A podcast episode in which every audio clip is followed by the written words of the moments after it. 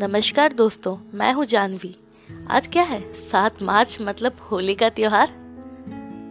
आपको पता है, होली का दहन क्या मान्यता है उसकी, जो कि ठीक होली से पहले ही आता है। चलिए सुनते हैं। होली का दहन एक पवित्र उत्सव है। बुराई पर अच्छाई की जीत का प्रतीक है। होलिका इसलिए आग में जल के राग हुई थी क्योंकि उसके स्वभाव और इरादे में खोट था, झूठ था और फरेब था। प्रहलाद होलिका पर बैठ के भी नहीं जले क्योंकि उनके दिल में केवल विष्णु बसते थे और विष्णु का आशीर्वाद सदैव उनके साथ था। होली का दहन मनाना इसलिए ज़रूरी है क्योंकि इतिहास से मिला ये ज़रूरी सबक है हमें।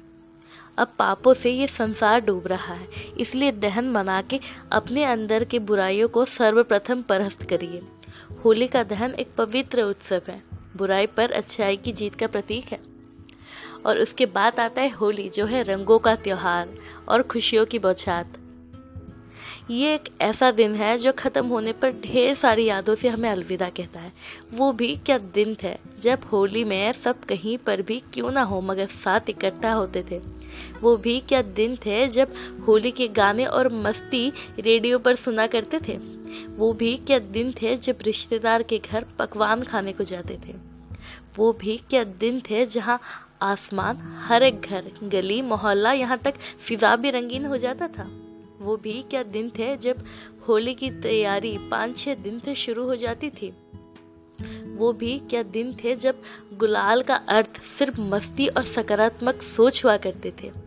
वो भी क्या दिन था जब सुबह होते ही दोस्तों के साथ गुलाल और पिचकारी लिए गले गले खेला करते थे? वो भी क्या दिन था जब ये मस्ती भरे दिन बेसब्री से इंतज़ार हम क्या करते थे? वो भी क्या दिन था सुबह गाने और सबके चेहरे पर एक मुस्कुराहट खिल उठते थे? वो भी क्या दिन थे जब ये दिन हम बच्चे तब उत्सव से मानते थे? वो भी क्या दिन थे जो ख़त्म होने पर ढेर सारी यादों से हमें अलविदा कहता था। आप सभी को होली की ढेर सारी शुभकामनाएँ। Wish you happy Holi. अगर आपको मेरी पोइट्री सीरीज़ पॉडकास्ट पसंद आ रहे हैं तो प्लीज़ मुझे सपोर्ट करें। स्पॉटिफाई पर फॉलो करें और फॉलो के साइड में रेटिंग होगा जो कि आप अपने हिसाब से दीजिए। जितना हो सके इसे उतना शेयर करें। धन्यवाद दोस्तों, उम्मीद है आपको ये पसंद आई होगी।